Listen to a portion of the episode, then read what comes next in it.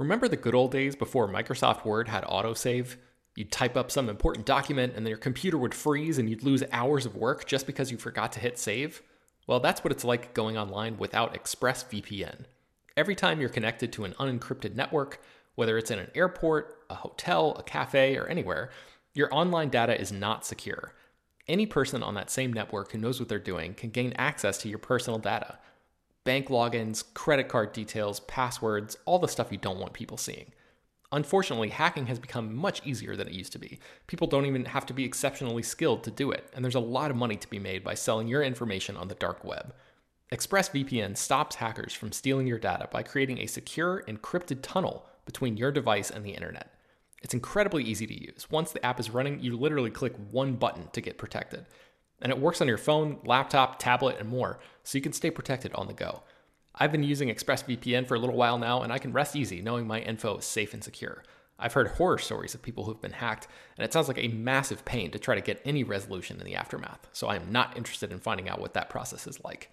Secure your online data today by visiting expressvpn.com slash slash film. That's E-X-P-R-E-S-S-V-P-N dot com slash slash film, and you can get an extra three months free. ExpressVPN.com slash slash film. Baseball fans, BetMGM is giving you the chance to win a prize every day during the baseball season. Step into the batter's box for BetMGM's Swing for the Fences free-to-play game. Pick any area of the strike zone and take your best swing. If you get a single, double, triple, or home run, you'll receive a prize. Smash a home run to collect a bonus bet on us. Just log into your BetMGM Sports account to get started. Then visit your promotion section to access the Swing for the Fences free-to-play game. You'll score a prize if you hit a single, double, triple, or home run. There's nothing more exciting than going yard, so swing for the fences with the king of sportsbooks. BetMGM and GameSense remind you to play responsibly. Must be twenty-one plus and present in Ohio, subject to eligibility requirements. Rewards vary depending on the market and expire twenty-four hours from issuance. Gambling problem? Call one eight hundred gambler in partnership with M G M Northfield Park.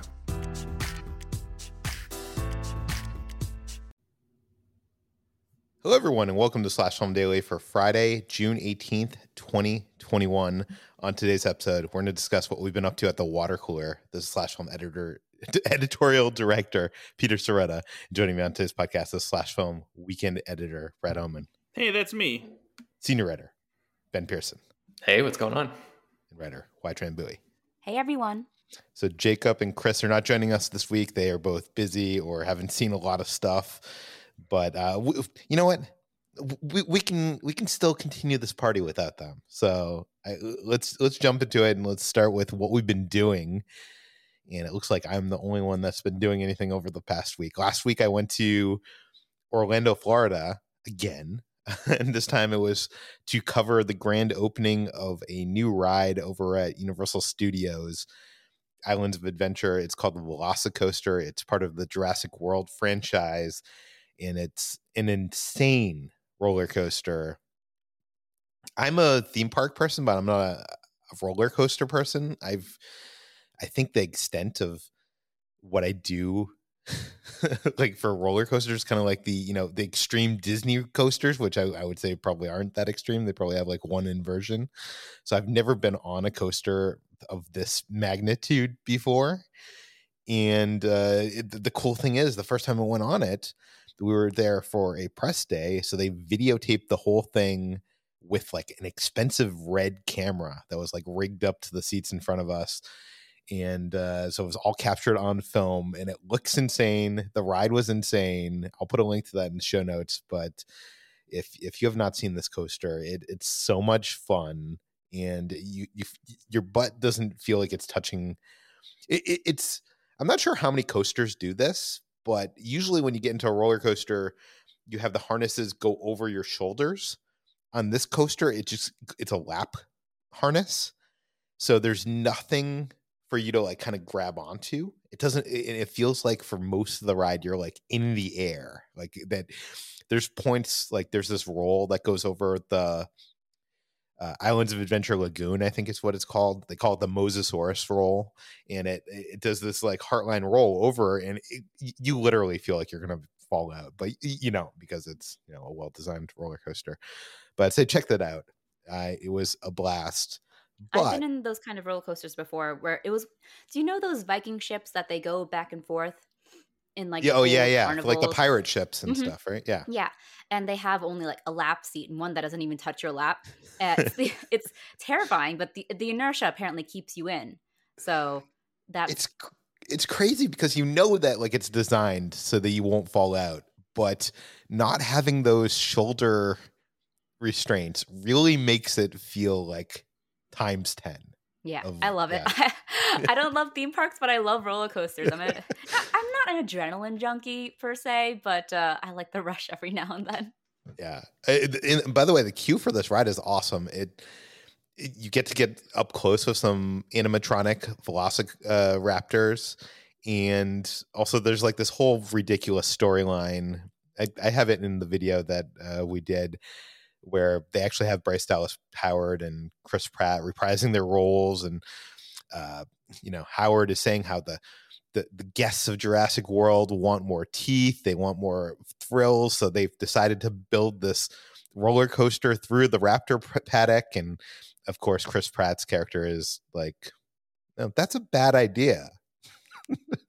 um, so, I mean, it, the, the coaster itself is very loosely themed. You go through these, like, embankments that have like these raptor statues that like roar at you and stuff like that, but um it's a lot of fun. I will say that going from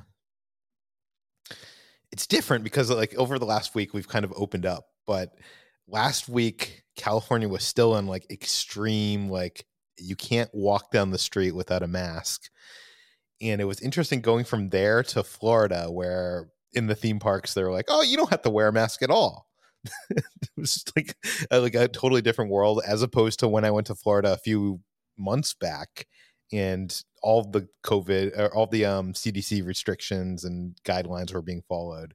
But now there's like no, there's no uh, stickers on the ground telling you to social distance. They're they're packing. I, I honestly, the only time I felt uncomfortable was when I got into a shuttle and they like literally packed the shuttle to capacity, and I was like, you know what, I'm gonna take Ubers from now on. But um but that leads me into my other thing I wanted to bring up for my Florida trip is I went on some interesting Uber rides. Now I I'm a you know I don't have a driver's license, so in L A before the pandemic, before times, I t- took a lot of Uber. Like I I think I was like at whatever the highest level of that, like Uber has their um, customer loyalty program, because I, I use Uber so much. And honestly, I've had really great experiences with Ubers. I've, I've never really had a bad experience. That said, uh, in Florida, I had some, a bunch of interesting Uber rides, and I'm not sure, is it Florida? Is it that most of the good drivers, the drivers that were doing Uber probably quit at this point or what? But uh, at one point I had to go to Best Buy because I forgot a cable at home because I'm an idiot. And I called an Uber, and like the Uber app was like, oh, this is one of the top Ubers and stuff. I was like, okay, cool. So I get into the guy's S U V, and the second I get into the car, the guy is on speakerphone with his wife. And he's like, I'm going to effing kill you if you ever, blah, blah, blah. Like he's screaming at the speakerphone. And I'm like, he, he's already like hit lock and drove off. So I, I can't get out of the car. And I'm like, oh no, this is, this is bad. And he gets off the phone with his wife and he's like, I'm so sorry. Like uh, something's going on right now. And I'm like, okay, I'm sure the rest of this ride will be fine. He looks over at me and he says, uh, why are you wearing a mask? Because in, it, it, also when you request Ubers, it tells you you have to wear a mask in an Uber, as it should. Um, but like everybody in Florida, for some reason, doesn't think you need to wear a mask anywhere. And he was like, why are you wearing a mask? And like he started berating me for wearing a mask because Uber told me to wear a mask. And then he asked me what, why I was there. And I told him I was there to cover the Velocicoaster opening at Universal Studios. And the next thing out of his mouth was, how funny is it that there's a theme park that has a logo of a round globe when the earth is flat, and they have a ride based on dinosaurs which never existed. Oh, boy. Well, you found yourself a winner there, Peter. Yeah, I just sat back. I was like, ugh. And then he continued to, like, pull up, like, Neil deGrasse Tyson clips on his phone and mock him while, like, I'm like, dude, drive. Anyways, Ben, I know you you moved to Florida during this pandemic. Yes, I did. So I think you've probably been mostly at home, but, like, is, is this an isolated incident or is this... No, of course not, Peter. Florida is insane. It always has been. I mean, the, the Florida man thing, like, is very, very, very real. Uh, so, yeah, I'm, like, frankly uh, uh, surprised that you've survived the trip. You know, it's just like you're you're taking your life into your hands when you enter the state. Um, I mean, I'm exaggerating, but really kind of not by much because it really is an entirely different world here. So, um yeah, I can totally understand some culture shock uh, coming from L A. And uh, it sounds like you got a, a very special individual there. So I, I wouldn't go as far as to say that that man speaks for the entire state of Florida, but uh, and the, you know, the, the beliefs of all the people here. But um, I would say that that the, the state's beliefs uh, trend closer to that guy than, um, I don't know, you or me. So, hmm. yeah. Uh, and...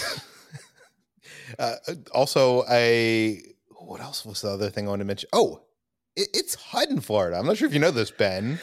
Yes, Peter. Yes. how how do you deal with this heat? Because I mean, I was lucky. I, I bought before this trip like this neck fan, which looks almost like headphones, like you're wearing headphones around your neck, mm-hmm. and it was a lifesaver. But I don't want to say like was like night and day difference. Like I I don't think I would go out in that heat without one. But at the same time, I don't think it like helped me, you know, it helped me like maybe twenty percent.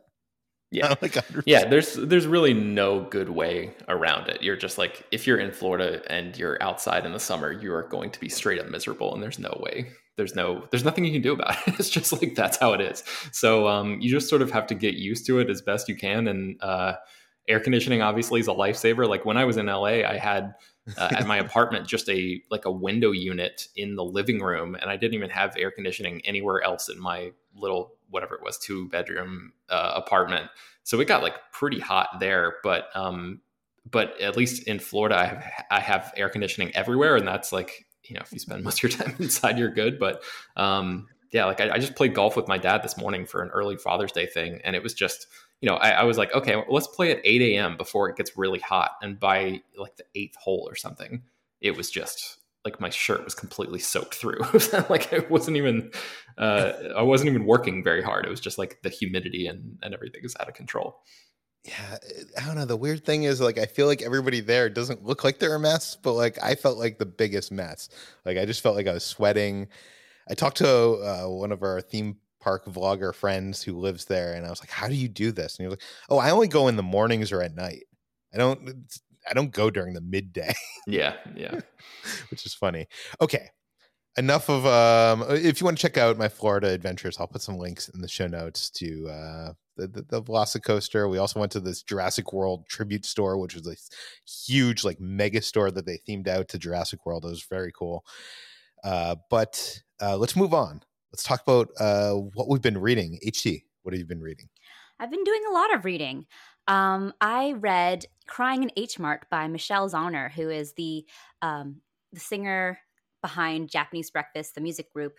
And uh, I guess she's just that's just her music pseudonym.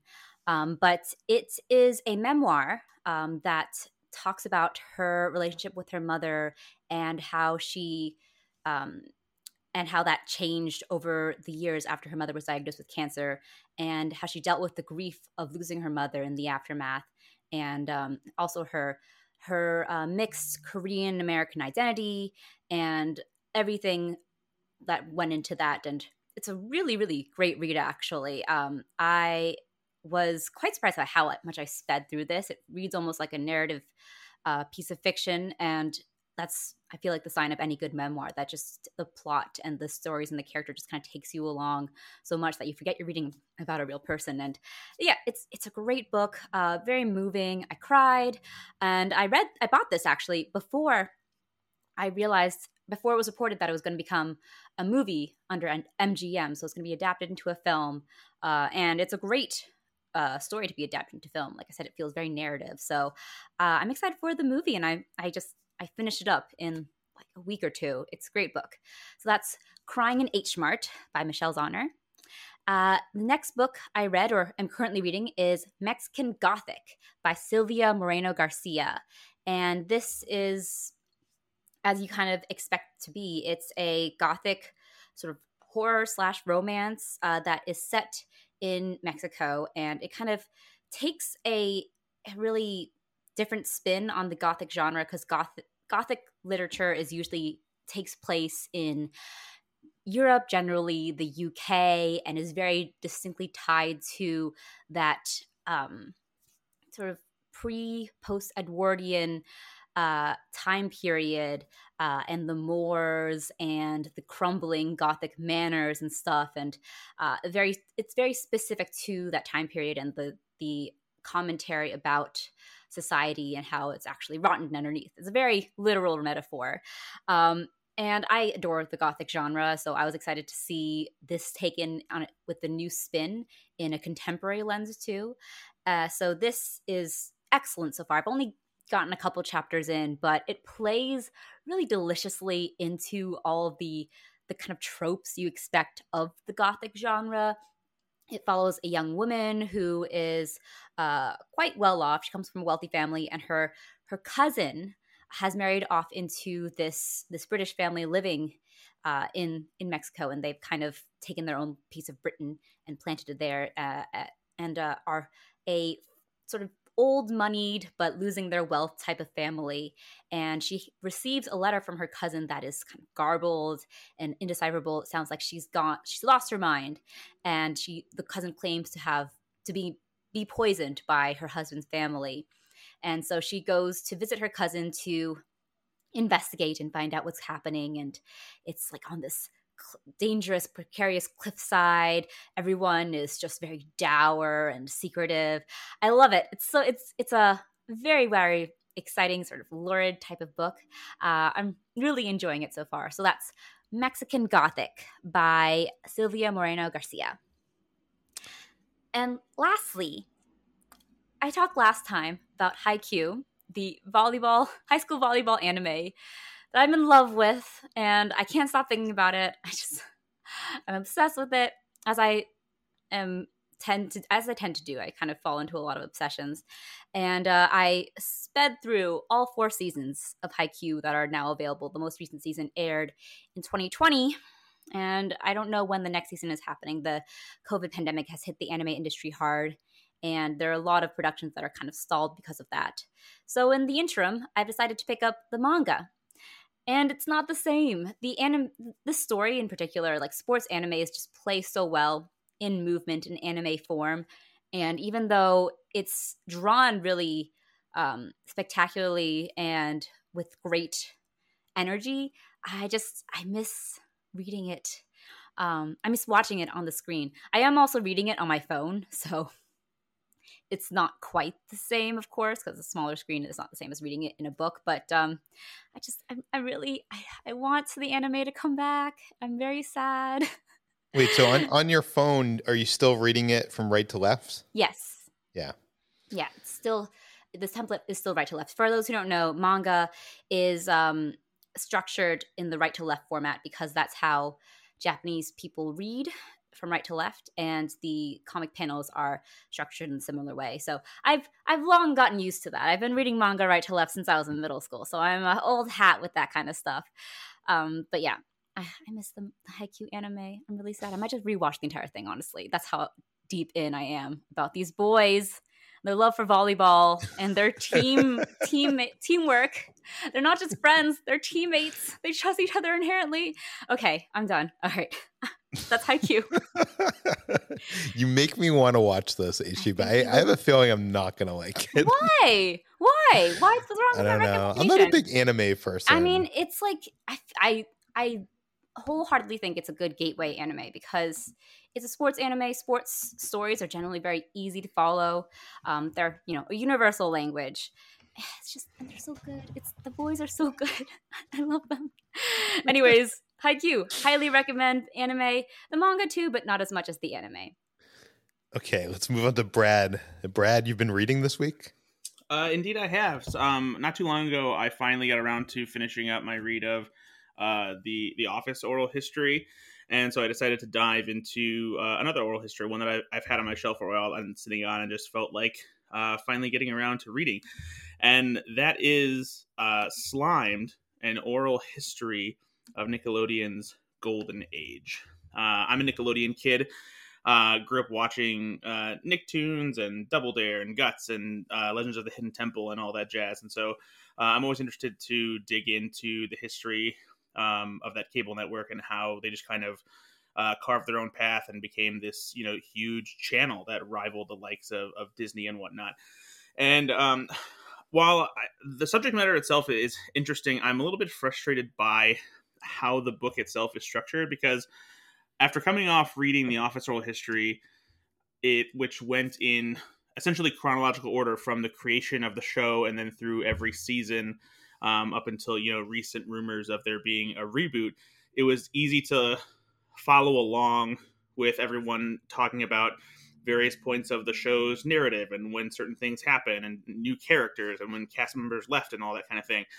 Um, and with, but with this Nickelodeon one, it's not a chronological oral history of how Nickelodeon uh, rose to be this, you know, huge giant cable channel for kids. It's like separated into different um, chapters that like are separated by subject matter. And there's kind of some, they're, they're very broad subjects, but then they include these like little details that they, it feels like they kind of just fit in there because they weren't sure where else to put it. And it also kind of throws you into it without providing much context. Um, like, for example, the first section is called The Tween. What was it like to grow up on Nickelodeon? And it talks to a bunch of the young cast members who were on shows like Pete and Pete, and Claire's Explains It All, Salute Your Shorts. But it doesn't provide any context to, to remind you, like, who certain actors are if you've forgotten or you never knew their names because it's been so long since you've watched the show, or even uh, letting you know which people are like the creators or producers or writers of certain shows. And so there, there is a guide in the back of the book um, that tells you who everybody is, but I kind of just wish that it would have just done it along the way in much in the same way that like a documentary does, where when it shows you a talking head, it gives you a little piece of information of, oh, here's why it's, you know, good you're hearing from this person and why they're important to this part of Nickelodeon history. And so it's a little bit frustrating and kind of head-scratching when you're going through it, because even though these people are saying some interesting things, when their quotes don't always provide context for what show they're talking about. So there was times when I was getting quotes from people and I, they don't mention the title of the show, and then I have to go look around and be like, oh, they're talking about Roundhouse, or oh, they're talking about All That. So it's kind of a frustrating read, as fascinating as the material is, but I'm making my way through it, and um, it's it's fine. It's fine. I just wish it was it was organized much differently, especially because like one of the other big oral histories I read was um, Live from New York, which chronicles the you know the history of Saturday Night Live, and that's also a very well organized chronological spanning of that show. And so I don't know why the writer uh, Matthew Klickstein chose to structure the book this way, but it's kind of frustrating. Yeah, the history of Nickelodeon is actually kind of fascinating. I mean, even calling this Slimed, because the whole slime thing they kind of stole from Canada, right? Like they stole from the you can't you can't do that on television, which wasn't even a Nickelodeon thing. Yeah, it was, you know, the show was like put on Nickelodeon, but it wasn't their original. And then they kind of started adapting the slime and using it in other shows, and it became uh, their, their trademark thing. But uh, yeah, it's um, honestly like I, I'm not done with the book yet. You know, I, I'm sure it's, you know, stru- I'll be just as frustrated with the structure later as I am now. And I, I feel like if you're looking to dive into history of Nickelodeon, you just might be better served going and watching uh, the Orange Years documentary, which is available on Hulu. Yeah. Well, the big question is, Brad, is Mark Summers interviewed in this? Uh, not only is he interviewed, but he provides the foreword at the beginning of the book. So yeah, he's he's definitely in there. Okay, because I wouldn't read it if he wasn't involved. Okay, let's move on to what we've been watching. uh, you know, there's new stuff coming out, guys. It's, it's really exciting. And it, we're actually going to be talking about the same films and T V shows for once, because like there's new big stuff that is being released. So let's um let's first start with Black Widow. This is the film from Marvel, uh, from Disney and Marvel, uh, starring starring Scarlett Johansson.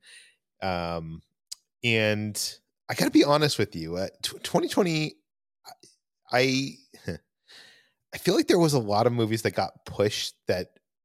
I'm not sure if it was the year and it getting pushed that made me, that had my like interest waning in, in some of these properties, but it, it tended to happen with a, a couple of these things that got pushed. And one of those was Black Widow, where when I first saw some footage of that, I think, was that Comic-Con or D twenty-three? I think it was Comic-Con. Um, I was really excited for it. And as you know, the, The years went on and on, because this thing was filmed before the pandemic. Um, I think I lost interest in a Black Widow movie. I'm I'm not sure why. I, I can't tell you. Like, I don't know. It, some some of the beats in the trailers and stuff just didn't have me excited. And maybe it's also the fact that uh, spoiler alert for anybody who hasn't seen Endgame, but uh, you know. the main character is, is, is dead. So you're telling a story that's a, a prequel story that, I know this sounds bad, but like it has no huge repercussions on the canon. Well, I mean, it does, because it sets up some new characters that will end up being a big part of the canon going forward. But um, so when I sat down to watch this, I had, had very low expectations. And I got to say, I, I, enjoyed this movie more than I thought I was going to enjoy it. Is it a great Marvel movie? No, I think it's like a third tier Marvel movie, but the, the first half of the movie is, is very solid. And real quick, Peter, what do you mean third tier? What, what are the, what are the tiers? You want me to lay out the tier? I think like down with uh, like Ant-Man and the Wasp and, um, you know, Thor, Dark World. Mm. Oh, wow. Third. Okay. All right. So, oh, no. so what you're saying is there are only three tiers, because if Thor the Dark World is there, then th- there's nowhere to go below that, right? Uh, well, yeah. Well, Iron Man two, I think, is worse than Thor the Dark World, mm. but that that's my opinion. But, uh, you know, this isn't a bad movie. I just think, you know, it's trying to replicate what you see in... in better spy movies like the Bourne films, or even, you know, trying to do what Mission Impossible does. And it, it, it's better in those movies. And in the second half of this movie, like, I don't know, the first half of this movie is actually kind of solid. I was actually into it, and I was actually very surprised in this first half of this movie. And then the second half, uh, you know, I was saying they were b- borrowing from Bourne and Mission Impossible and Bond and stuff like that in the first half. And I feel like the second half, just like the that third, um, the climactic battle at the end of this movie just feels like something out of like a Fox Marvel movie. It's just so badly done, and I don't care about any of what's going on. And uh, but I don't know. I, I think I liked it more than H T, because I was talking to H T about this in the Slack channel. H T, what do what did you think of Black Widow? Well, I gave my reaction to it on was it yesterday's podcast, Ben? Was it Wednesday? I yeah, remember. I think it was yesterday. Yeah. Um, so I, I mean, I didn't hate it. I think it's a perfectly fine, okay movie, but, uh, and I agree with you that the first half is, is pretty strong. It's, it's solid stuff. But the third act, I just was like, I was very tuned out. I did not enjoy it at all. And I think that I said in the Slack, I, it was a big, it was a big fart of a third act, uh, which is probably a little mean. It's, there's just the elements just all don't all come together. The villain, is not it, it's also funny, because when they get to that third act, you're like, oh my god, they're going here, and then you're like, oh, they're going here. Yeah, I mean, it, it, it just it it ha- it did not give me a reason to really care about what was happening in the third act. By the time these characters came to where they were, and I was like, I don't really like. There's big emotional beats in that climax that I felt nothing for, which I felt very odd, because I liked the. the dynamics and the banter between the characters at the beginning. And I was just wondering why that was. And I just I just felt like it was a, yeah, it's it's a serviceable movie, but I found it very disposable. Um, so much so that I, I think it should have been a Disney Plus series, because it kind of acts almost like a Disney Plus series in terms of just how it it, it bridges the gaps between movies, uh, but isn't explicitly like something that, you know, feels like it is worth telling on its own. It feels, I like that's a, a nice standalone story on its own, but um, yeah, wasn't impressed by it. Yeah, except I, for I Florence really liked, Pugh. Yeah, I was gonna say I liked Florence, and I liked uh, uh, Rachel Weisz. I thought she did like I've never seen her do comedy before, so it was fun to see her do some. You haven't like, seen The little... Mummy, Peter? Oh yeah, wait, She's actually I have seen it. I have seen The Mummy. Okay, maybe okay. I'm lying. I've seen both those movies, and I love her in Brothers Bloom. I don't. I don't know. I gotta revisit The Mummy. I haven't seen The Mummy in many years. It's a perfect action movie. Yeah. I do want to say I didn't like David Harbour in this movie. I felt like he was going a little too hard on the comedy, and also his accent. I mean, all the accents in this movie are bad, but like I felt like his accent was particularly horrible. I actually enjoyed David Harbour more than you. Uh, I just think yeah. he's a really charismatic person, even when he's doing a bad Russian accent. But I liked him. I liked his performance. But uh, yeah, I can see why it doesn't. It wouldn't completely go go all over with you. Okay, let's move on to another Disney film, and this is Luca. This is from Pixar, and since uh, H T and I have both done some talking thus far, I'm going to start with Brad. Brad, what did you think of Luca? Uh, I really like this movie a lot. It's um, it's such a, a charming coming of age story about, you know, summer friendships and the kind of friendship that like uh, changes you and gives you a new perspective on, you know, your your young life and, and your parents. And, you know, the things that you lament, you know, about your own life and uh, how other kids kids live. And you like you start, you know, it's a story about when you start figuring out that, you know, the kids around you are all dealing with different kinds of things. Um, and the one thing that I think I love most about this movie, too, is how it allows uh, it, it's a Pixar movie that doesn't feel like it's crafted in the same traditional animation style that we've expected from the studio. It has a little bit more uh, of an artistic touch to it. And that's not to say that other Pixar movies, you know, don't have genuine artistry behind them, but it, it, it feels like that there's a, a certain style that Pixar ad, adheres, adheres to. And the character designs here feel like they call, um, lean a little bit more into art and animation, especially with the, the eyes and mouth movements and facial expressions. Um, and it just felt, it feels more cartoony, I guess you could say, um than than other Pixar movies, which have, have strived for realism. Um and I, I this at this point I want to toss it over to H T, because um she wrote a great review for Slash Film, and like I, I really like her her perspective on how this movie stands out from the rest of Pixar's movies, even though it seems like it doesn't at first. Yes. Um I would encourage you first to read my review, because I'm really proud of it and I want as many people to read it as, as possible. But um, yeah, I absolutely adored Luca. I think that it's a low-key, small-scale movie for sure, but I don't think that makes it any lesser. If anything, I think that's an even more impressive feat for Pixar and for Western animation in general, because a lot of Hollywood Western movies tend to... Um, I don't want to say look down on, on kid audiences, but tend to try to appeal to children in a way that I think uh, is is too fast. Like they try to att- grab their attention so much. And I like that Luca takes it slow and lets you live with these characters and lets you breathe with them. And I wrote about this in my review, um, the concept of ma, which is a Japanese concept commonly seen in Studio Ghibli and Hayao Miyazaki films, uh, which is which refers to the space between actions, the space between words. Like it means negative space, essentially.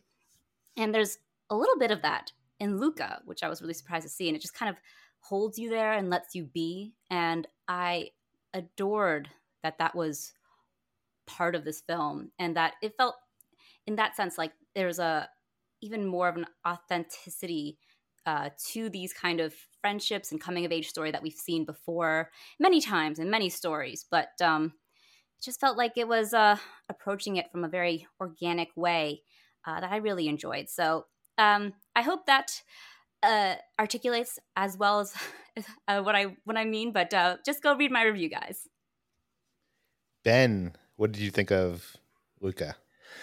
Hmm. Uh, I think it's kind of mid-tier Pixar, honestly. Um, I I love what H G is talking about. I wish the movie was like had way more of that. Uh, had had way more time to you know to give us with these characters. I, I know it's it's uh, it moves at a glacial pace compared to a lot of modern day animation, and so it certainly is like um, is worth bringing up that point. And and this movie does stand out. Uh, because of its slower pace, but I, I just wish it was, uh, it had more time to sort of luxuriate in, in all of this. And in like, okay, so here's a perfect example. The beginning of the movie, there's this big, I don't know, it seems like ten or fifteen minutes of Luca under the sea with his family. And there's this whole thing where he's like a, a shepherd, like a sea monster shepherd of these fish that sort of, you know, seem to be, um, problematic for him, like, you know, going off or whatever. It's like his his job basically is to sort of wrangle these fish, and they were spending so much time in that part of the movie that I was like, okay, this is a, clearly some sort of setup for something that's going to happen later in the movie, because they're spending an awful lot of time here. Um, they're really underlining, you know, Luca, um, you know, he creates this fake uh this, you know, like stuffed version of himself basically. And, and he sort of sneaks off to, to, um, the, the, uh, the land above, you know, the very, um, Little Mermaid style. And I'm thinking, okay, like, you know, as this movie progresses, they're definitely going to come back to this whole, you know, shepherd thing, and the fish are going to have to be major parts of what's going on, or like his, he's going to get in trouble because he left his post, and, and there's something very important about all this. And no, like the movie doesn't care about any of that at all. And it just happened to spend ten to fifteen minutes to set this up, when I feel like those, you know, of course you need some context for, for the story and, and why there is a, uh, a dichotomy, a juxtaposition, a difference between the underwater world and the Uh, Italian, you know, sun-dappled landscape that is so gorgeously depicted in this movie. But I just wanted more of the Italian stuff. I wanted more, you know, lean into, show me more of the countryside, show me, um, you know, more of the food, show me like really uh, embrace this concept in a way that takes me to this um, world that Pixar has never depicted before. But outside of just that one little town square, I didn't really feel like there was a great sense of um, culture or this community or anything. It just felt like very small to me. And I know that some people will see that as a plus, especially in terms of the scale. And like the last few Pixar movies have been about, you know, existential crises and all of that kind of stuff. And I, I like the fact that the scope of this movie is small. I just wish that um, it could have leaned into the beauty of it a little bit more, and, and had more time for those moments in between moments, like H T was talking about, um, and didn't sort of, in my view, waste so much time on stuff that didn't really matter um, otherwise. But uh, otherwise, I, I mean, I, yeah, I still, I still like enjoyed the movie. I'd give it, I don't know, like a six or seven out of ten or something. But um, I've seen a ton of praise for it and haven't really seen people bring up those issues. So once again, I become the guy who sounds like I didn't like the movie just, you know, from raising these points. But that's a, I'm, I'm fine, oper- you know, uh, holding that position on this podcast. Is I just feel like I want to give some voice to uh, to a little bit of dissent there. But um, what did you think about it, Peter? I think we're actually on the same exact page with this one, Ben. I, it, it was just strange because, you know, a water cooler where we're going to be discussing the next, the new big Marvel and Pixar films, and you'd think I would be the the one most glowing about them, and I feel like I'm I'm the hater at, at this point. Uh, but I don't know. I I I do believe I do agree. It's a beautiful, vibrant movie. I do love the themes that it's trying to touch on. I do love the idea of exploring this part of this world. To me, it almost felt like the same problem that Onward had, and Onward's not as good of a movie as Luca, so I don't want to compare it to Onward. But what I felt from Onward, and I feel also from this, is it feels like a combination of like three different ideas that don't quite gel together. Like if you do the Venn diagram, they kind of meet in the middle a little bit and don't overlap in the way that normally Pixar movies do. Like, you know, there's this whole uh, this Vespa race thing, and then there's the whole friendship thing, and then there's the whole being a monster that's hiding on, like, and it, it doesn't quite feel like those ideas gel together in the brilliance that Pixar usually brings to the table. But that that said, I I, I, I would give this like a six point five or seven out of ten. It, even the worst Pixar movies are good movies. I do want to shout out something I, I think none of you guys have brought up so far, but like the, the music in this movie by uh, I think the composer's name is Dan Romer. He's the guy that did uh, the music for Beasts of the Southern Wild. I really love the music in this, and I I, I want to see more of his work in films because I just love that upbeat. Like, I don't know, he just brings like a really interesting vibe that I sounds unlike any other composer. But um, not just the score, uh, but the soundtrack, uh, the the various um, songs that they use, the Italian songs that they use, are just wonderful throughout the movie as well. Yes, agreed. The score was supposed to apparently be an homage to Ennio Morricone too, so I think that that's within the score as well. Yeah, yeah, yeah, for sure. Okay, so I think we'd all agree you should check out Luca. Uh, some some of us more than others. Uh, yes. But let's move on to In the Heights. Um, who should I start off? Ben, do you want to talk about In the Heights? Uh, sure, yeah. In the Heights uh, is the the musical that Lin-Manuel Miranda wrote before Hamilton. I think this was like the the musical that won him his first Tony. It came out originally on stage around two thousand eight or so, if I remember correctly. And um, now this movie, which has been, I think, filmed and, and finished for a long time. It's supposed to come out last year. It was pushed. Uh, and now it's out on in theaters and on H B O Max. Uh, John M. Chu directed the uh, the, the film version. And um, hmm, how do I talk about this? Uh, I liked certain aspects of this a lot. Um, I think the direction is great. I think most of the music is is really solid. I especially love Corey Hawkins in this movie. He's he is uh, the second he comes on screen, it strikes me as just one of those like great movie star, super charismatic performances that um, that we're going to be looking back on and, and citing in years to come as Corey Hawkins continues to.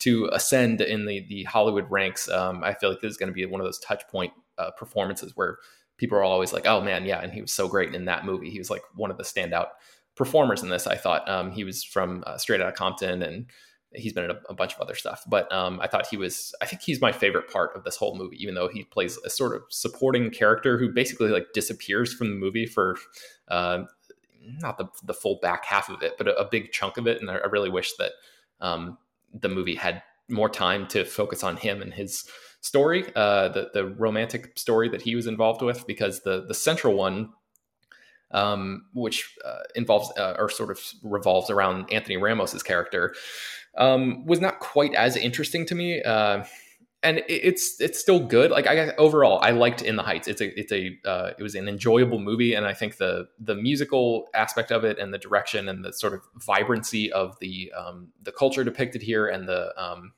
the specificity of these areas of New York, all of that combined to be this really like interesting sort of buoyant uh, like good time at the movies kind of vibe. Um, so I, I enjoyed it. There are just aspects of it that um, felt a little awkward to me. Felt a little uh, you know, maybe spread too thin at certain points. Uh, it's a little bit of a longer movie. So you sort of, I, I felt that the length a little bit more than I would have liked.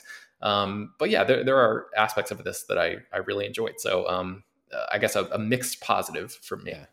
I think I like the movie a bit more than you, but the, you know, it's just, I love how Chu has brought to life these musical numbers for the big screen. Like particularly, I don't want to spoil anything, but there's this uh, dancing on a fire escape late in the movie. And I don't know, he just does some very creative stuff. And I, I love, um, I fell in love with some of the characters in this movie. And uh, I, I do agree. I think it's probably like twenty or thirty minutes too long. I'm almost curious to like, go read the, the, the playbook and to see what was added and what was changed, because I'm wondering, you know, what it does feel like there's some fat in there that they could have gotten rid of. Well, one thing that was added they definitely could have gotten rid of was that framing device oh. uh, that Chris and I were, I think, both criticizing. Uh, it's the, the the frame of which is Anthony Ramos's character is telling the story of the heights to a group of children. Oh, and, weird, uh, it, because I honestly thought that was like a thing. Because no, usually, you know, plays added. have like, you know, the storyteller that sets up the story, and I thought for sure that was in it, but oh wow. Yeah, it's it's added, and it also doesn't, I feel like it doesn't add anything to the movie. If anything, it takes away some of the energy that the movie is building during some of these musical sequences to sort of interrupt and be like, look at these kids laughing. Hmm. Um, I think I agree with that too. Yeah. Yeah. No, I I, I agreed there. I, I love the music. Uh, I'm going to, you know, listen to the soundtrack. Uh, why? H T, you lived in New York. You live in New York. Yes. Um, why is there so many stories set during heat waves in the summer and blackouts in New York so, City? It's so hot. It's so hot in New York when in the summer. You don't, you have no idea, Peter. I mean, I guess you were in Florida, so you have some idea. And you both live in like warm, uh, warm states. But my God, it gets so hot. Like this past week was okay, but two weeks ago, it was ninety degrees consistently every day. And the thing about New York buildings is that they're all very old, and you have maybe one window unit, window A C unit that only blows in one room, and you're just like sitting next to fans the entire time and sweating while you're sitting. And it's just that feeling of just sitting in your sweats and tensions and and emotions being on high because of that. And this, the way that New York is is built, I guess this, the heat is caught within all those buildings. Just has that very specific feeling. So yeah, and that huge number of people too, yeah. all crammed into one space. All I mean, the people, I feel like that's the smell, yeah. everything. It's very specific, and it's just like it happens every summer. And I'm always, I'm always a little surprised. God, yeah, New York in the summer. I will say that I think I've only been in New York one time during the summer, and I think the most I was uncomfortable for at all was waiting in a subway station during the middle of like that summer for like twenty minutes. I remember like sitting on the floor and it just like Don't just covered. Yeah.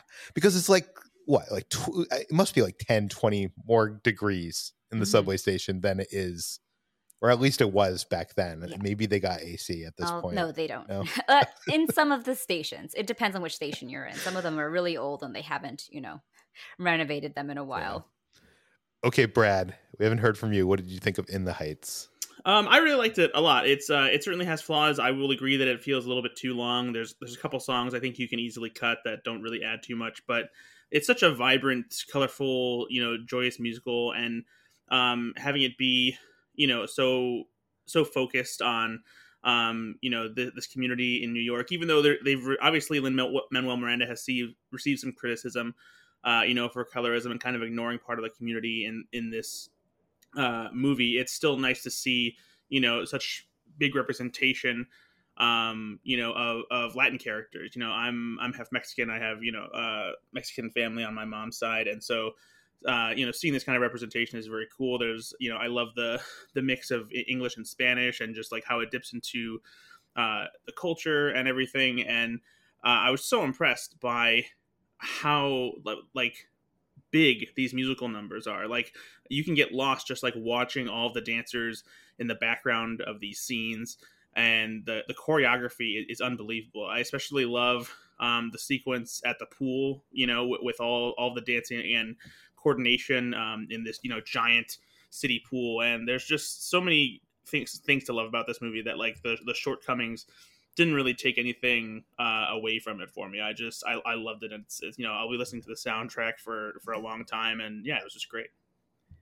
It's kind of interesting because this movie and the play are a celebration of this neighborhood. And it, you know, talks about how it's probably, you know, gentrification and what's happened to, to it. But at the same time, isn't the success of this play and this movie going to make that happen faster? Do you know what I mean? Like, it, like, it, it, doesn't it glorify this neighborhood? And then now, it's like the Joker you know, steps.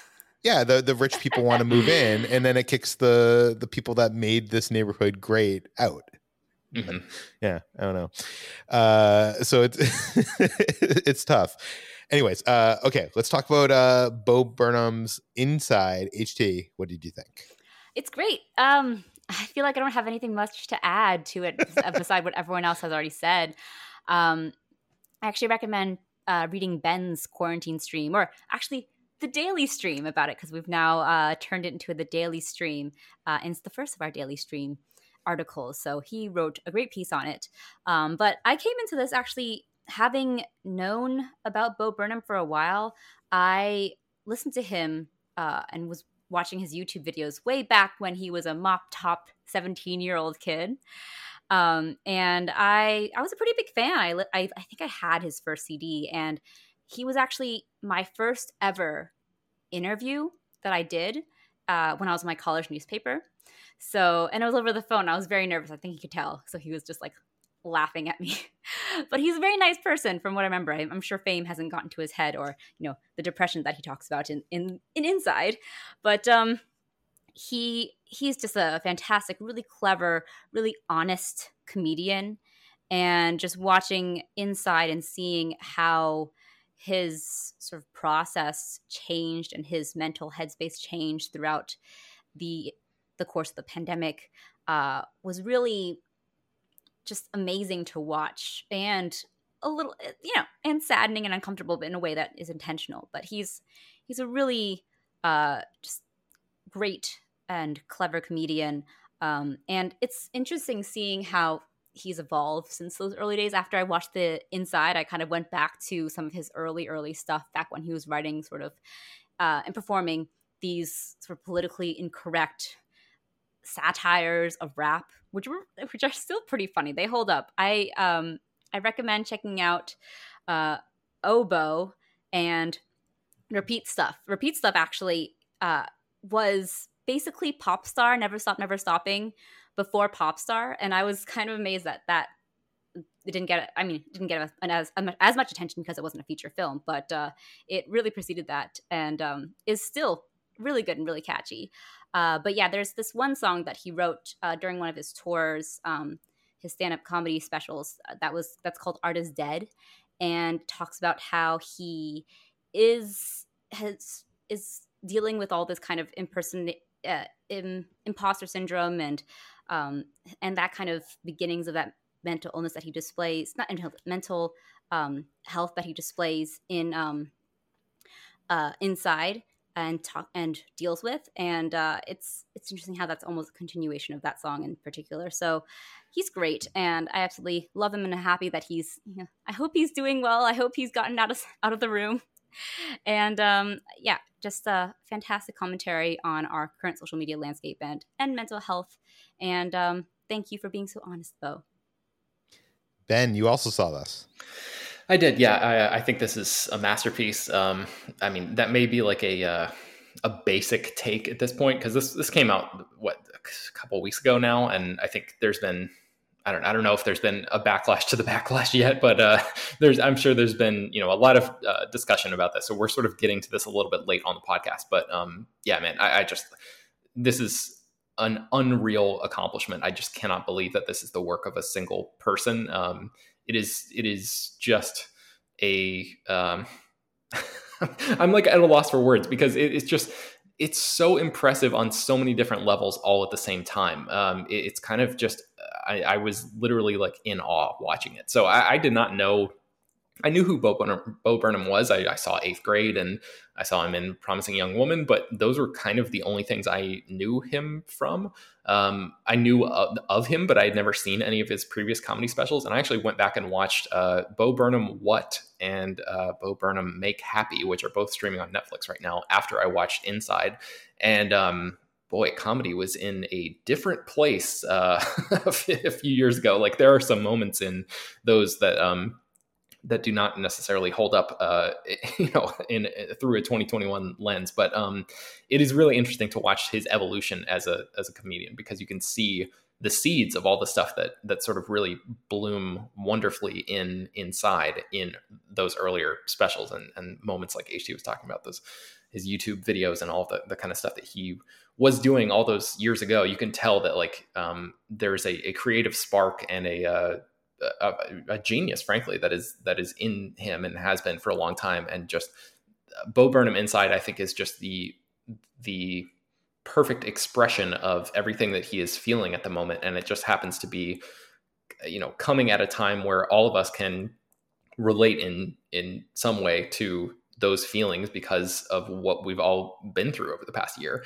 Um, and man, the the songs are just like legitimately great, like like wonderfully produced. And, you know, a lot of times I feel like, you know, uh, comedians who lean on music as part of their shtick can just, you know, grab a guitar or something. And like the music part of it is pretty basic, but like the production aspects of these songs, if you just listen to them as instrumentals, take the lyrics out of it, it really sounds like, like professionally produced, like legit, you know, this could be like a radio banger kind of thing, um, for almost all of the songs that he, he includes in this, which are many, and all of them are great. So um, there, there are just so many things here that I like, I'll just find myself, you know, weeks after watching this, just walking around my house going like, Jeffrey Bezos, just, you know, for no reason.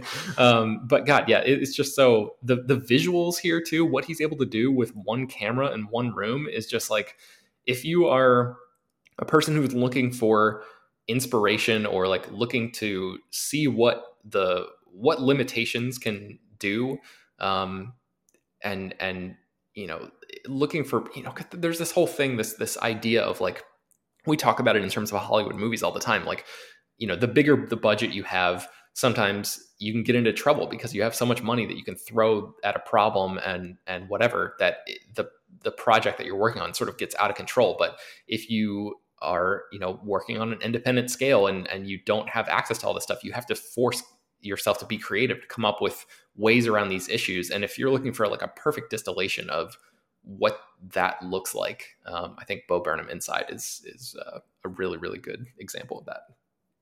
I need to see this. I, I really only know him from eighth grade, and we uh, I'm part of this Critics Association, the Hollywood Critics Association, and we gave him an award, I think, for Best Newcomer or something uh, two years ago.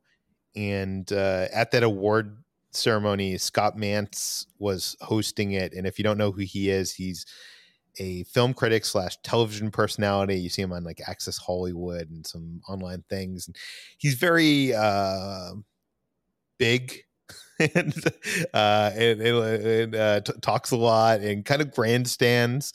And it was funny because Bo Burnham, you know, came up to accept his award, and instead of uh, actually a heartfelt uh, you know, acceptance speech, he used his time to basically roast Scott Mantz, and uh, basically because Mantz was kind of making everything about himself, like how much he loved this movie, how much he loved that movie, how much he loves this director. And it, it was funny, after the roast from Bo Burnham, uh, Mantz felt like he had been taken down a couple pegs. So that's what I remember uh, of Bo Burnham, seeing Bo Burnham uh, in person. Anyways, um, let's move on. H T, what what have what else have you been watching? Uh, I watched Tie Me Up, Tie Me Down, which is the Pedro Almodovar uh, dark romantic comedy from nineteen eighty-nine. It stars Antonio Banderas uh, as a recently released psychiatric patient who kidnaps an actress played by Victoria Abril uh, to make to force her to fall in love with him, and uh, it's it's uh, it's a very surprisingly sweet and funny uh, approach to this very dark premise, um, and is vibrantly shot and sort of borderline camp in the way that Pedro Almodovar's films are. I I'm a huge fan of Almodovar. I think that his films are, um, a lot of his films are masterpieces. And I think, and this is just such a really fun and enjoyable film to watch, especially with the, the performance by Antonio Banderas. And uh, it's kind of a kinky take on Beauty and the Beast, uh, which I also really enjoy, Beauty and the Beast being one of my favorite stories. So uh, it's a lot of fun. And I want to use this opportunity to say that about eight Pedro Almodovar films are streaming now on H B O Max, Tie Me Up, Tie Me Down included. So if you haven't seen of any of Almodovar's films, uh, I highly encourage you to check them out. Um, unfortunately, one of my favorite of his films, All But My Mother, has left H B O Max. It was on there for a little bit, but um, has now left the service. But Volver is there, which I've talked about before on the, the water cooler. It's a really, really fantastic film just about women, and stars Penelope Cruz.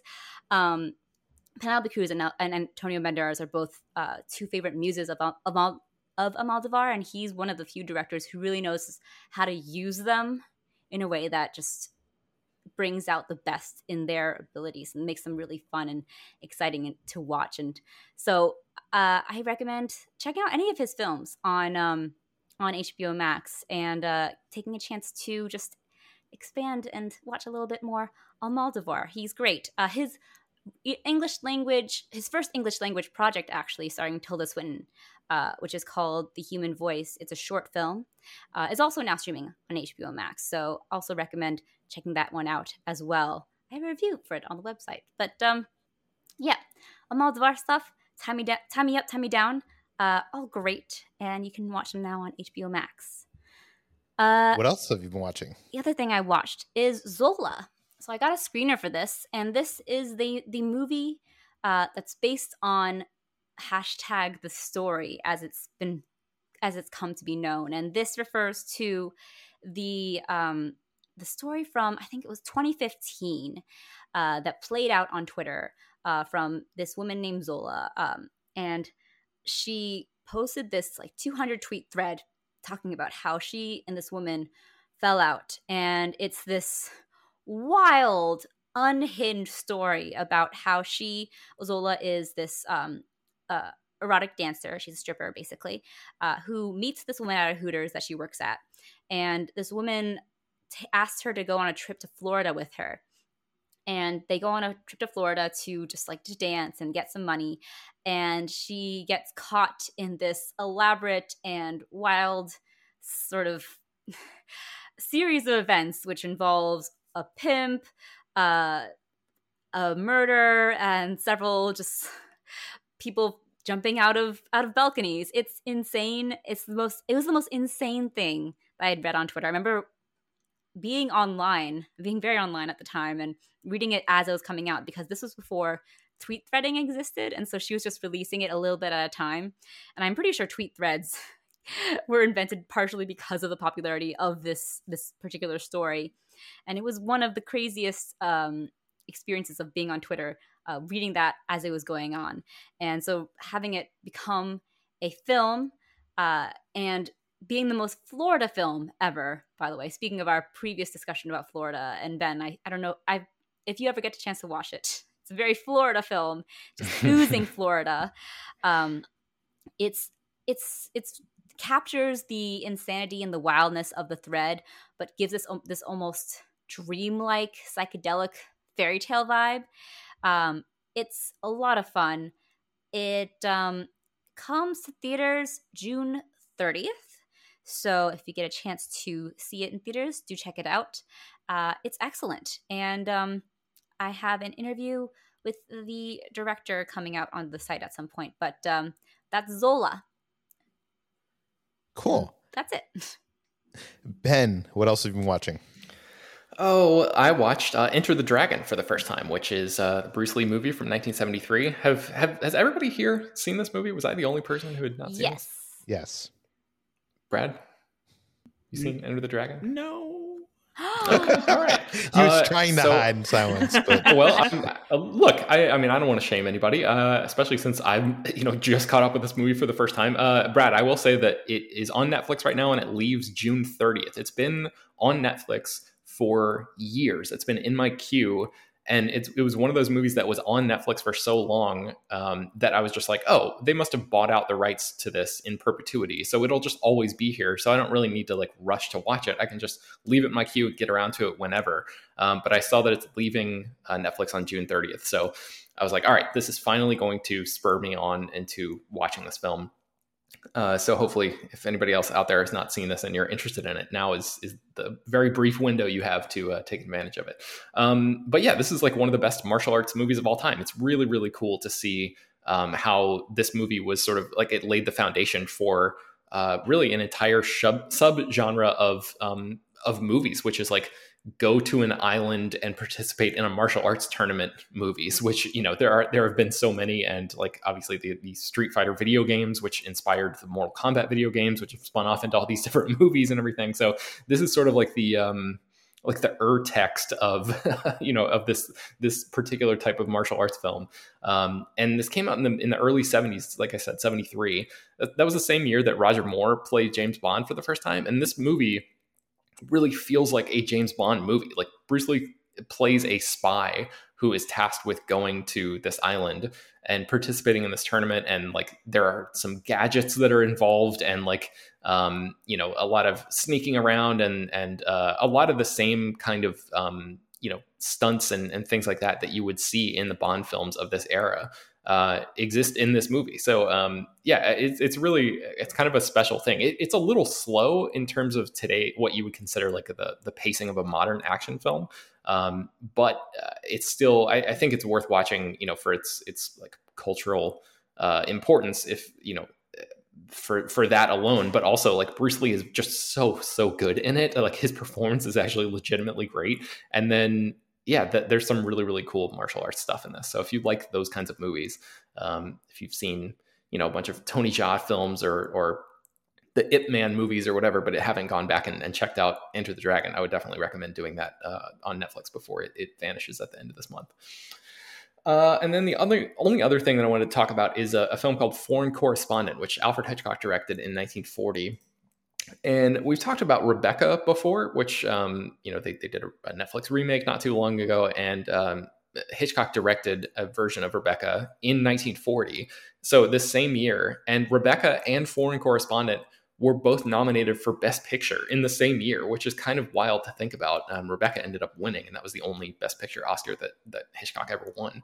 Um, Foreign Correspondent, in my view, is not nearly as good as his uh, version of, of Rebecca, but um, it's still interesting, and I don't really want to give away why I think it's it's that interesting, because I want people to watch this, and it's streaming on H B O Max right now. But um, there is a, a set piece. I'll just leave it at that. There's a set piece that happens late in this film that is, um, you know, one of the most impressive things that I've seen uh, from a movie from this period, uh, just in terms of the scale of it and the sort of out of nowhere-ness of what happens and just like how Hitchcock was able to sort of wrangle this this huge, huge thing uh, on screen. It's it's incredibly impressive. The story is... Um, It's very Hitchcock. It's it's it's basically like this guy, uh, reporter um, from the U S goes overseas and stumbles upon a, a conspiracy, and and you know he's trying to prove that you know that that this person is going to be assassinated, and there's war is on the brink of breaking out. It, it's it's all kinds of um, typical Hitchcock Hitchcockian things, but uh, so it's not really anything to write home about in terms of like originality, but. Um, I think there's enough in here to sort of recommend watching it just because uh, of that, that what happens at the end. And then the very, very end of the movie is like this really, it takes this hard turn into becoming essentially like a propaganda film, because this movie came out, like I said, in nineteen forty. So it's before the U S got involved in World War Two. And this movie basically ends with this giant call to action for the United States to get involved in what's going on in Europe. So it, it was kind of, um, it's a, it's a strange Uh, piece of history as well um, as just being, you know, a, a typically like entertaining uh, Hitchcock mystery kind of political thriller. So that is called Foreign Correspondent, if you want to check that out. Okay, let's move on to Brad. Brad, what else have you been watching? Um, I went to theaters again, uh, did another private screening with some friends to see The Conjuring, The Devil Made Me Do It. Um, and I liked it quite a bit, actually. Um, I, I think that I might actually enjoy this more than the second Conjuring movie, um, just because I appreciated kind of how it, it uh, didn't deliver a, you know, this typical sort of haunted house thing, but it provided some mystery to it where uh, the Warrens are trying to figure out um, who has uh, put a, has been using curses and um, bringing uh, demonic possessions upon people. Uh, and I really liked how it just kind of mi- missed, yeah, messed with the genre a little bit and uh, mixed up the formula and delivered something more. And plus, I you know I just love the core um, of the relationship between the Warrens uh, in this movie and just how um, their their relationship has become a key part of the franchise. You know, that's um, I feel like the Conjuring uh you know universe is one of those things where it's like it's become the horror version of the Marvel Cinematic Universe, and it does deliver like blockbuster levels of horror, and uh, it's something that I think that I've missed over the past you know year and a half or so, because uh there have been some good horror movies that have been released. um to to streaming and uh, on demand and whatnot. But The Conjuring just it, it delivers, you know, horror on such a, a big level that it was nice to get back into a theater uh, and experience it this way. So uh, yeah, I really enjoyed The Conjuring. The devil made me do it. Okay, Brad, bring us home. Tell us what you've been eating. All right, just a few things. Um, there are these new things from Jimmy Dean's called breakfast nuggets, and they are awesome. They wait, wait, wait a second. Okay, Ben. Without looking this up, what do you think breakfast nuggets are? What do you imagine? um, I would say it is a, uh, a sort of um, a glob of uh, of eggs and bacon and uh, hash browns and sausage all in one. It's like a it's a sausage patty that is comprised of all of those things, but like not quite flat. More of like a Like you just squeeze it in the palm of your hand, and it's like this, yeah, a, a weird little nugget-shaped uh, conglomeration of breakfast foods. How close is he, Brad? He's kind of almost there. So it's um, so so they're in the, they're in the shape of chicken nuggets, um, but instead of having chicken inside of the the breading, it is it's an amalgamation of uh, eggs, cheese, and sausage. No potatoes, uh, no bacon. They just have sausage. Um, they have regular sausage, and they have chicken sausage versions. Um, and they're, they're really, really good. Um, this is coming from somebody, um, who I also enjoy those Pillsbury, uh, scramblers that you put in the toaster, the, the, the pastries that have the, the eggs and cheese and bacon and or sausage in them. Um, these are actually better than that because the, the crispy, um, breading offers, you know, a, a different texture and flavor, and the, the mixture of, um, egg, sausage, and cheese. It just, it just works together really well. It's kind of like having, Uh, a fried morsel of an omelet, basically. Um, the sausage flavor is a little more overpowering in the regular sausage version, and the chicken sausage version kind of lets the egg and the cheese um, shine through a little bit more as far as flavor is concerned. Um, but they're just, I, I really like them, and like they're good plain, but I also liked dipping them uh, in ketchup because I'm one of those people who uh, likes occasionally putting uh, ketchup on scrambled eggs and making like an egg sandwich. Um, so yeah, so uh, these they're made by Jimmy Dean's. I found them at uh, Kroger, which is, has a, a variety of different stores um, that go by different names across the region. But I've also seen them at Walmart and stuff like that. So you should be able to find them in like your freezer section at the grocery store if you are curious enough to give them a whirl. Brad, have you ever tried the Jimmy Dean stuffed hash browns? Yes, and they're okay. They're a little too. They're like greasy. Yeah, they're, they're like I was, so they're, greasy. Yeah, they're very greasy. But it's it, for those of you who don't know, it's like a hash brown, like a like if you imagine like a McDonald's hash brown, it's like a a bar of a hash brown, but filled and it's filled with sausage, ham, bacon, cheddar, and mozzarella cheese. Yeah, they're they're good, but they're very greasy. Okay, what else have you been eating? Um, I also uh, got a good summer treat. Um, it is a Barks root beer float push up. Uh, I found them at Aldi. I'm not sure if they are exclusive to Aldi or if they're available at other places, but I, I remember I remember seeing these um, a couple years ago, maybe last year or sometime, and I never found them, and I was super disappointed because uh, they I love root beer floats, and having it in a push-up form like this sounded awesome. And man, these are they're so good. It's this perfect mix of essentially you know a root beer popsicle or, or slush with like a vanilla ice cream swirl in it. And um, the the mixture of the two is just so well done, and because it's in push-up form too, it's um, it's you know cold at first like a popsicle, but since you're holding it in your hand, it starts to melt and kind of gets more of that uh, root beer float um, softness to it. But it's yeah, they're they're they're so good, and you know um, I personally think you know Barks is is probably the the better of the the major uh, root beers that are that are out there. Obviously, the more um, craft root beers are like, you know, the best ones. But when it comes to, you know, the big uh, soft drink companies, I think Barks is the best. And so these are, these are really good. So if you can find them, I, I wholly recommend them. They're they're really good for the summer. And then, um, mm. oh, go ahead, Peter. Oh, did you... I was going to say, and, and what else? Uh, I tried uh, a new cereal um, called Lucky Charms Marshmallow Clusters. And I was really excited about this because I love Rice Krispie Treat cereal. And the way this the cereal seemed was that it was essentially going to be Lucky Charms, but with Rice Krispie Treats cereal kind of uh, clusters mixed with the normal Lucky Charms marshmallows. Um, but it's a little disappointing because the marshmallow clusters themselves aren't like Rice Krispies treats. They're more like tiny versions of Kix that have been stuck together, and they're not nearly as flavorful as a Rice Krispie treat cereal. I was hoping for something a little bit more sweet, uh, but this it has the same kind of uh, sweetness and texture uh, as the the Kix uh, corn puffs. So a little disappointing. Um, I would have much rather preferred something that was more along the lines of a Rice Krispie treat cereal. But you know, you, you win some and you lose some. Okay, that does it for today's Slash Film Daily. You can find more of Oliver Roark at slash film dot com. You can find this podcast on Apple, Google, Overcast, Spotify, all the popular podcast apps. Please feel free to send your feedback, questions, comments, concerns to us at peter at slash film dot com. And please rate and review this podcast on Apple Podcasts. Tell your friends, spread the word. We'll see you on Monday.